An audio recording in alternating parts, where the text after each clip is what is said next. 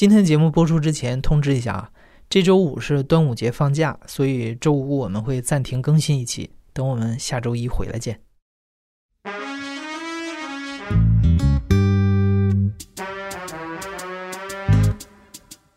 你好，欢迎收听故事 FM，我是艾哲，一个收集故事的人。在这里，我们用你的声音讲述你的故事。每周一、三、五，咱们不见不散。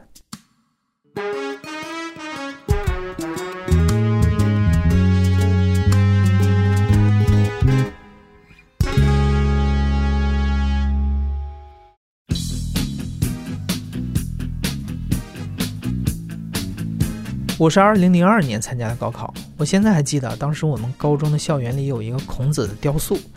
我们班有一个跟我很铁的哥们儿，高考的那天早上，他去孔子的雕塑前面磕了三个响头。但是很不幸，那年他没考好，后来复读了。这个后来成为我们经常调侃他的段子。我们都以为高考是人生中至关重要的时刻，十八岁的成功和失败都被无限的放大，好像那个分数会决定我们的一生。但事实上是怎么样的呢？今天的两个故事就是一组非常有趣的对比。讲述者大鱼和侯墨尘都是天津人，也都是八零后，但是在高考这件事儿上，他们之间相差了八年。为什么说差八年呢？因为大鱼他参加了四次高考，一直考到了二十二岁，而侯墨尘呢，他幼儿园毕业就进入了一个超长教育实验班。他用了四年的时间读完了六年制的小学，又用了四年的时间读完了整个初中和高中，所以整整省下了四年时间。十四岁的时候，洪梦辰考上了清华大学的工科专业。我叫大鱼，呃，今年三十三岁了。我是一个八五后，八六年生人。我长居北京，现在在一家传媒公司做中层。我学习一直都属于那种小学老师的评语都是那种。你是个聪明的孩子，只要你把多余的精力放到学习上，你的学习一定会有进步的。每一次升学考试都属于比较吊车尾的那种，就是，嗯，你要是再努努力，一定就很舒服了。但是从来都是卡在那个线上吊着那种人。像什么不写作业请家长啊，这个简直经常有的事儿。有一次我爸爸去开家长会，回来老师叮嘱我爸一定要做，好像类似于老师，比如说发了六份卷子，一定要督促他都写完。我爸回来跟我去找，怎么找都只有四份最后我爸说：“那个那两份到底在哪儿？”我当着我爸的面去床的那个夹缝里面掏出了两张卷子。我爸到现在都在说这个故事。对我就是不想写嘛，就把它藏起来了。呃，我小学六年级的时候一米七一了，呃，就很高。但是即使这么高的个子，我也是被老师安排在那个讲桌旁边的那个同学。我就是那个人，也曾经被老师战略性放弃过。就现在想一想。其实有一点校呃学校的那种校园冷暴力的感觉，别人都有同位，你没有，你安排在角落里一张桌子。我小学、初中到高中，我都是坐在讲台边上那个人，因为我不是一个好高中啊。现在我那高中已经没有高中部了，只有初中部，所以您可想而知我的高中是有多么差。当时分文理班的时候，我记得很清楚，分了一个差班出来，我在差班里。哦，当时那个班里的气氛也很压抑。我记得当时我们是老师来了一些东北老师，然后就是有一点东北口音。我们当时那个班主任是一个看上去比较凶的一个男生，跟我们说，类似于就是说，啊，不要灰心啊，你们还有机会啊！我要送给你们一首歌，就是迪克牛仔的《无名小卒》。我觉得我失意的时候，经常听这首歌来鼓励我自己。然后他就开始在班上给我们唱歌。我高三的时候是很努力，其实坦白说。因为当时交了女朋友，所以很那时候很想跟她一起上同一个学校，起码要跟她一起，我们要考上本科嘛。因为我学校太差了，然后也不奢望去考多好的学校，上二本线，就这个事情就是当时就是我的目标，也是我想做的事儿。但是最后还是失利了嘛。我们班一共考上六个人，我当时的女朋友是第六名，我是那第七名，最后就是这样。整个第一次高考的成绩就很差很差，考了三百七十一分。我这个我记得很清楚。我第一次高考，我直到在拿到成绩单这一刻的时候，我都不太相信我落榜了。我甚至于自欺欺人的觉得是不是分数线要下调，因为因为确实每年高考录取的时候都会有下调分数线这个事情嘛。后来有一天，我跟我同学去唱歌，因为我们同学都没考好嘛。就唱歌的那一刹那，我突然间就反应过来，说我落榜了，这件事儿是坐实了的。就是我突然间，我也不知道为什么，那一刻我意识到我落榜了。当时是就本来他们在唱歌嘛，我突然间这个人整个人的温度就下，就比他们就低了好多度。那个时候就回家就开始考虑我要干我要怎么办。我这个人虽然学习成绩不好，但是在在这考试这件事上，其实一直都是勉强能达到自己想达到的目标。所以其实你也可以说我在这件事上没太受过挫折，就是我还能混，每次都能混过去。但这次没有混过去，所以也是导致了我去想重新再去高考一次。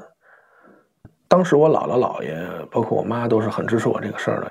我父亲虽然呃想让我去走一些其他的路，但是当他听完我这个决心之后，他也是比较支持我的。第一年就这样准备了复读。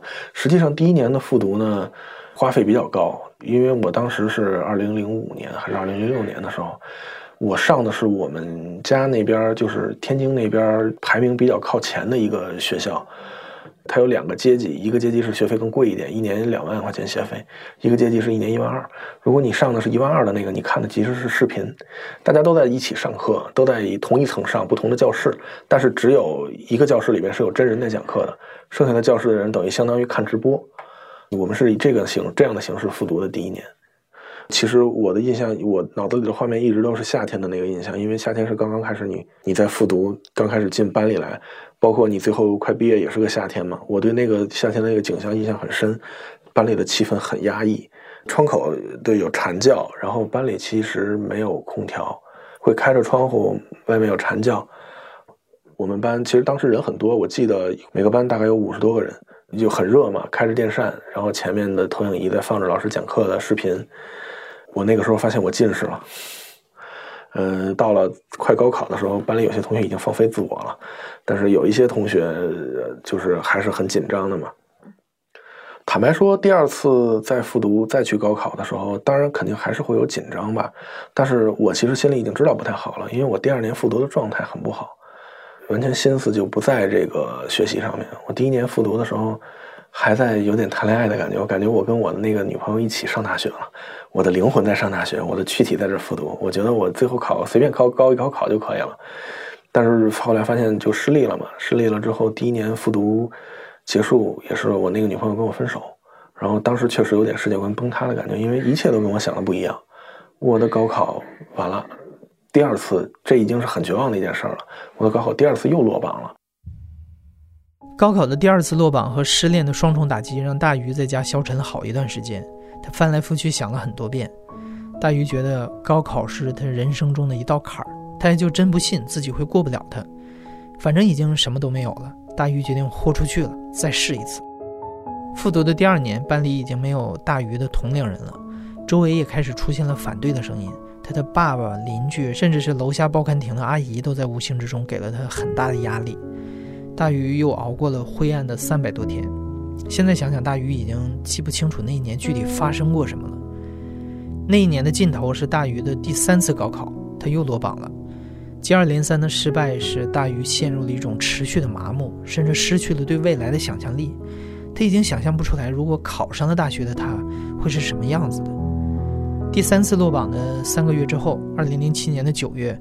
不知道是因为惯性还是不甘，大鱼决定再复读一年。这一次，他选择了一个住宿制的复读班。二零零七年那一年，我二十一二岁吧，已经。但是，当时是全班里边除了有限的几个同学和我的班主任以外，没有人知道我是一个大龄复读生，都以为我是一个应届生。包括和我一起住一个宿舍的同学，我们是四人间。我们那另外三个同学都不知道我年纪已经这么大了。嗯，最后一次复读的时候呢，因为环境确实和家里已经改变了，然后我很幸运，因为我觉得一个宿舍的风气可能也会影响一个人的学习状态。我的那个宿舍还是挺不错的，就是大家的学习的劲头也很足。然后我们当时上那个班呢，也是比较不错的班。嗯，另外就是我喜欢的老师很多。这次再复读失败了，这个结果也是。也是一个灾难性的，但是当时反而不去想这些事情了，大家反而很轻松，该打篮球去打篮球啊，然后平时该娱乐一下就娱乐一下，然后给学习的时候大家一起学习啊。我其实记得比较深的，并不是我们学习的场景，而是我们那时候宿舍四个人会相约早上起来上一个四点的闹钟。为什么会上这个闹钟呢？不是因为我们要早起去读一个很刻苦的早自习，而是我们要去旁边的一个自由市场去吃早点。吃一顿把自己撑的，北京话就撑一肚歪，到这个状态，然后再吃好了以后，然后再溜达回教室去上早自习。我那时候非常能吃，一大碗豆腐脑，然后两根油条，然后还要再卷一个大饼卷鸡蛋，这是我一份的早点，一次的早点啊，然后再额外还要再吃一个蛋，吃的特别美，然后回教室坐那儿，中午还是会饿。当时我的我的记忆都是这种的，包括每天早上起来，阿姨会按时在门口敲你的门，把你叫起床来啊。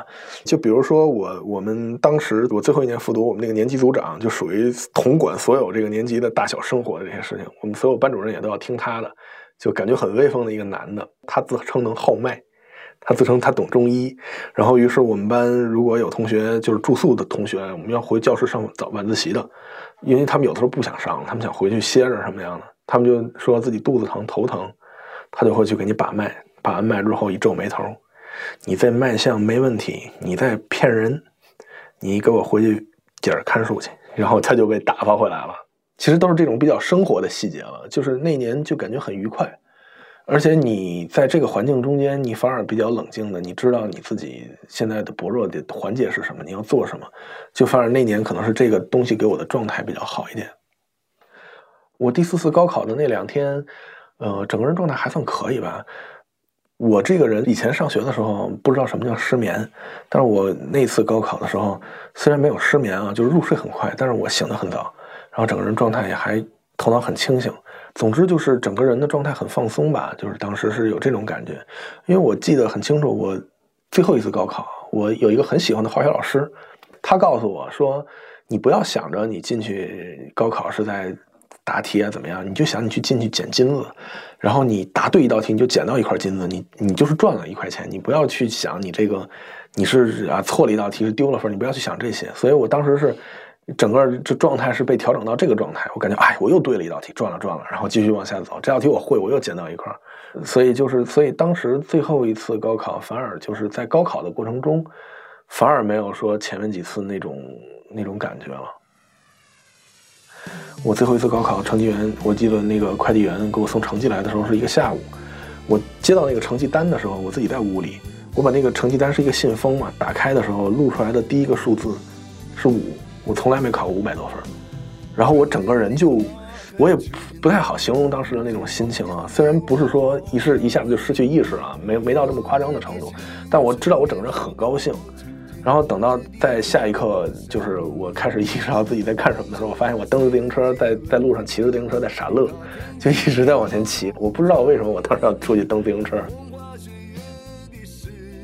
经历了前三次高考的大鱼，在估分的时候比较保守，以他这次的分数，本来可以上一所更好的学校，但因为当时的天津高考是出分前填报志愿，二十二岁的大鱼最终上了一所天津的二本高校，读了电子商务专业。坦白说，我刚进大学的时候，我确实超高兴，而且我恨不得告诉所有人我上大学了。但是反过来想想，这事儿好像说了也没什么好好好自豪的，也挺丢人的。这么多年才考上，然后后来我觉得，因为我的这个年龄吧，其实我上大学我的心态也不太一样。其实我之前一直心里面也是在想容错率这件事儿。我对我跟他们是其实是没有办法比的。我必须找准一个行业，一头扎下去。这个在我还没有毕业开始实习的时候，我其实就是很清楚这件事情。所以，我到我大三那年结束的时候吧，就觉得来北京尝试实习啊，怎么样，就开始工作了。于是我第三份实习的工作就来到了现在这家公司卖广告。所有这个电梯里面的那个那个屏，电梯外面的电视，我们是做这个的。我刚开始工作的时候，在我整个的工作环境中间啊，其实对学历的要求并不高，所以其实反而说学历对我来说没有那么重要了。但是坦白说，我觉得我的学历或者说我上大学的这个经历，后来还是会对我来说是有一些有一些影响的。我刚开始工作的时候，实际上我每天都会回家的时候会会幻想自己出单是什么样子的，因为我们那个媒体其实比较大，所以其实每一单的成交量是很大的，会有一点回到我当时第二次复读失利的状态。我想象不出来我承担之后是什么样子的。就我想象不到我高考成功之后是什么样子，我我会有那种状态在。后来大概其实我真正开第一单是一年整整来到这家公司一年以后，然后开了第一单，那个时候是真的高兴。呃，虽然那个时候那一单其实不是很大，然后我能赚到的佣金也并没有很多，但是确实是很高兴，因为它确实达成了我一个阶段性的目标。而且我毕业之后的这份工作吧，它的晋升途径也比较明确，可能相对其他职业来说，晋升途径也比较快。所以其实我跟我的同龄人去比，虽然我在追他们，但是好好像反而没有差的很多。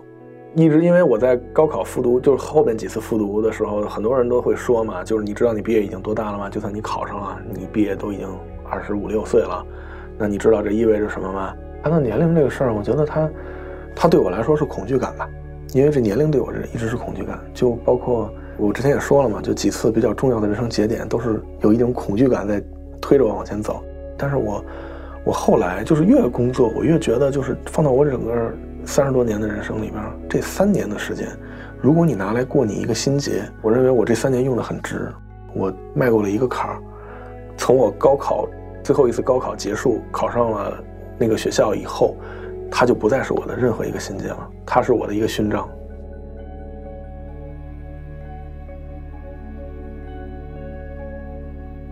我叫侯墨尘，我今年三十八了，我现在住北京，上大学就来北京了。八几年那会儿，全国好多地儿都在搞这种叫什么超常教育啊、天才教育啊这些有的没的。我那个小学呢，作为试点，说，哎，你们这小学也也弄这么一个试试吧，就弄一个班。叫超常教育实验班吧，好像差不多这意思。那我是怎么知道的呢？是因为突然有一天，那时候我幼儿园大班完事儿，幼儿园老师突然把我叫去，不止我，还有其他的小朋友，给我们做了几道那个所谓智力题。哎，我还真记得一个，一块豆腐，切三刀，把它切成八块，就是如果你这三刀都是在一个二维平面上，它最多就是七块，三条直线，两两相交。X 像一刀，Y 像一刀，Z 像再一刀，就等于是两层两个田字。其实说白了，这就是一个突破，跳出你的常规思维方式嘛，对吧？当时做几道题，做几道题之后呢，最后我忘了是两个也不是三个，就我们幼儿园的小朋友就被幼儿园通知说，哎，那到时候去呃哪哪小学去参加这么一个这种招生考试。这应该是冬天发生的事儿，就是八七年的年初，后来可能没过多久就接到通知说，OK 就来上吧。然后我爸妈就觉得，嗯，是个好小学，那就去上呗。幼儿园毕业的侯墨尘莫名其妙地进入了这个小学的超常教育实验班，在这个过程中，他适应的很不错。四年的小学毕业之后，侯墨尘又跟班里的大部分天才儿童一起进入了一所奇妙的中学。在这里，他们用一年半的时间学习初中知识，一年半的时间学习高中知识，再用最后一年准备高考。其实我现在想想，这个这个安排，后来我我的有大学同学跟我说，说他们觉得这个安排很合理。讲这个话的是大学里面的学霸，就是他们觉得中学根本不需要六年，就用我我们的那个节奏足够了。因为人可能主要是环境吧，因为你周围的人跟你都是一样的，大家都在开始这个进度，对吗？也就这么过来了。平心而论，我的成绩在我们班大概从第二年开始，基本上就比较稳，肯定是就是属于成绩好的那一波。第一年开始的时候比较累，我们那时候因为只有我们自己一个班，就是我们这三十多号人自己比，所以你是在一个高压的一个环境里。你就可以想象一种就是特训，就是把一群人扔在一块儿，一天到晚在一块儿，然后最后你这群人成天就是你这群人互相比来比去。我们那时候比较孙子的一个事儿是，他把这个比的这个频度啊整得很高，是月度的，会把一个全班大排名以及后面的分项每分的分做成一个大表，然后印出来，在家长会上发给每一个家长。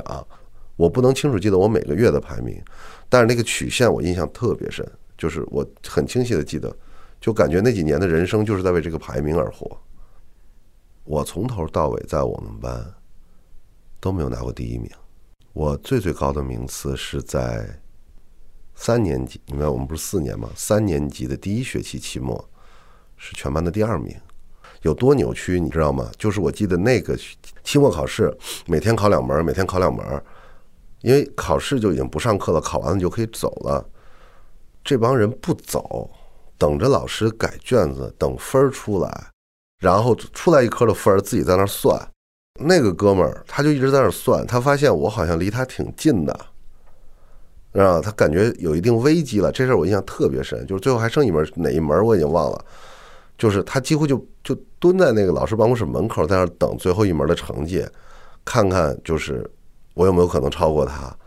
呃，其实讲真，我心里也挺关心这事儿的，所以我也没走。然后，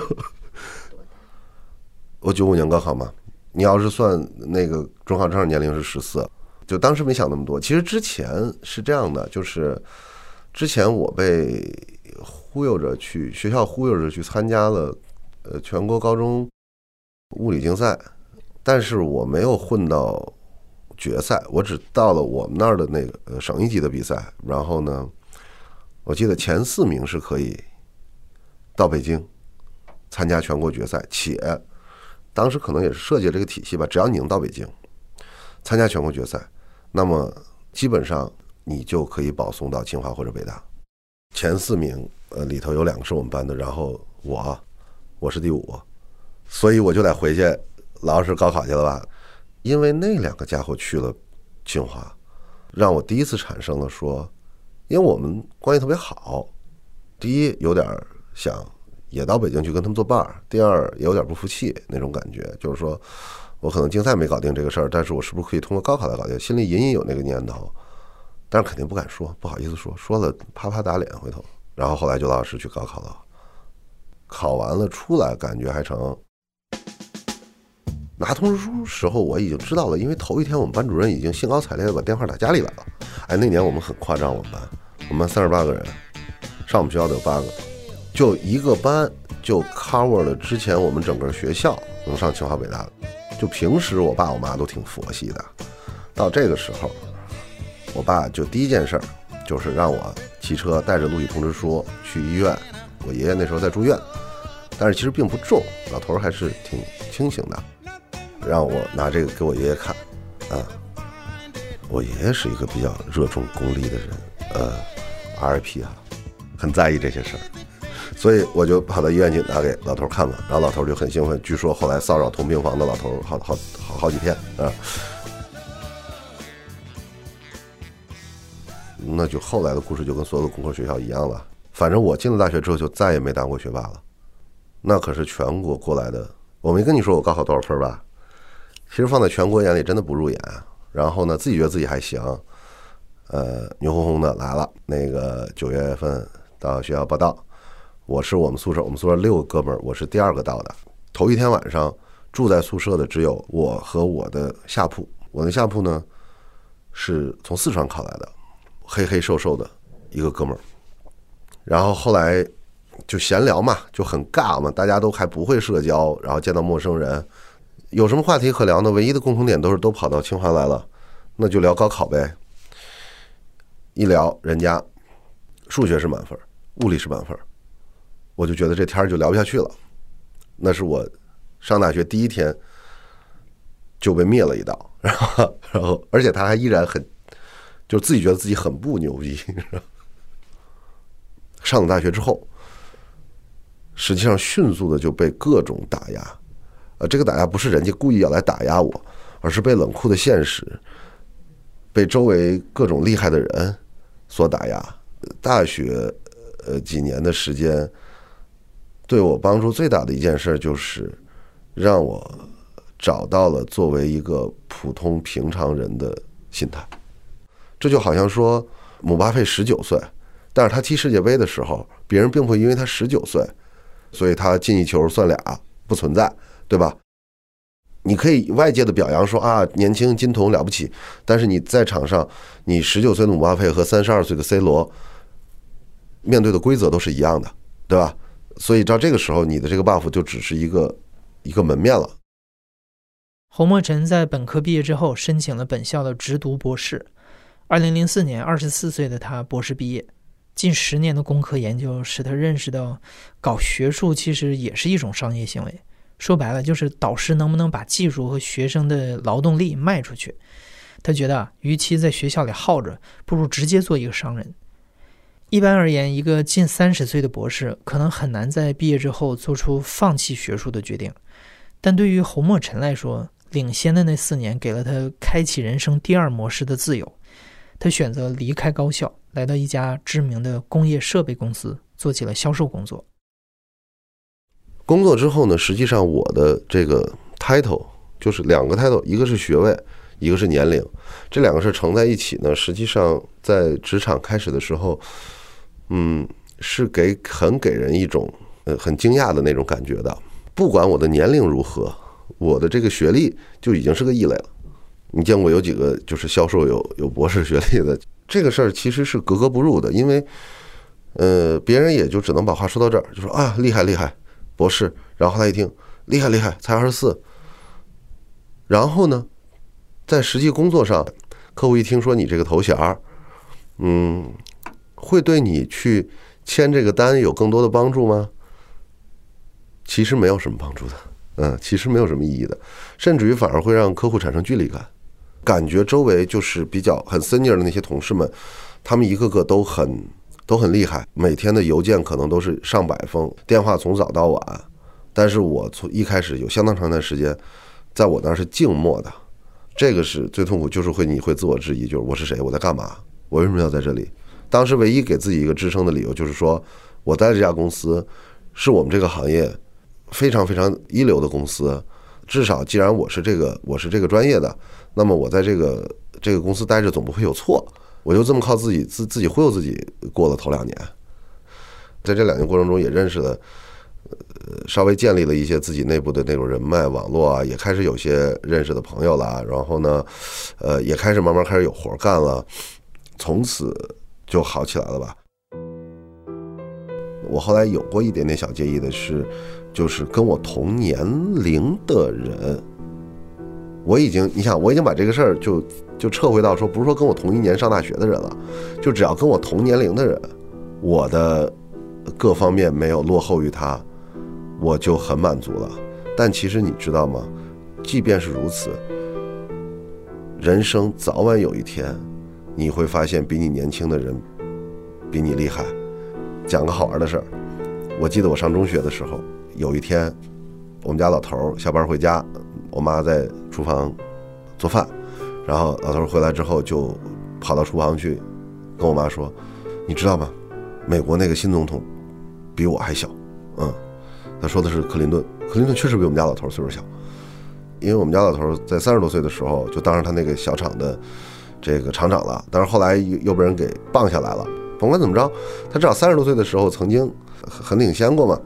可能这是我们家老头第一次见到一个人。比他小，且比他混得好得多得多得多，对吧？呃，这件事给我印象很深的原因就是说，后来我认识到，从统计上说，可能世界上几乎每一个人早晚都会碰到这个这样的事情。把它最简化到大家都是在一个赛道上去赛车，你启动领先别人半个身位，不代表你就一直能领先下去，因为你在启动的那一段的运气好，有可能别人在中段的运气好。而且大家车的基本性能、高低，在不同的弯道、直道表现、晴天、雨天表现，可能各有所长。所有这些因素都会导致你，就是在这个过程中可能会交错。那人生比赛车复杂一万倍，那就根本没法比了。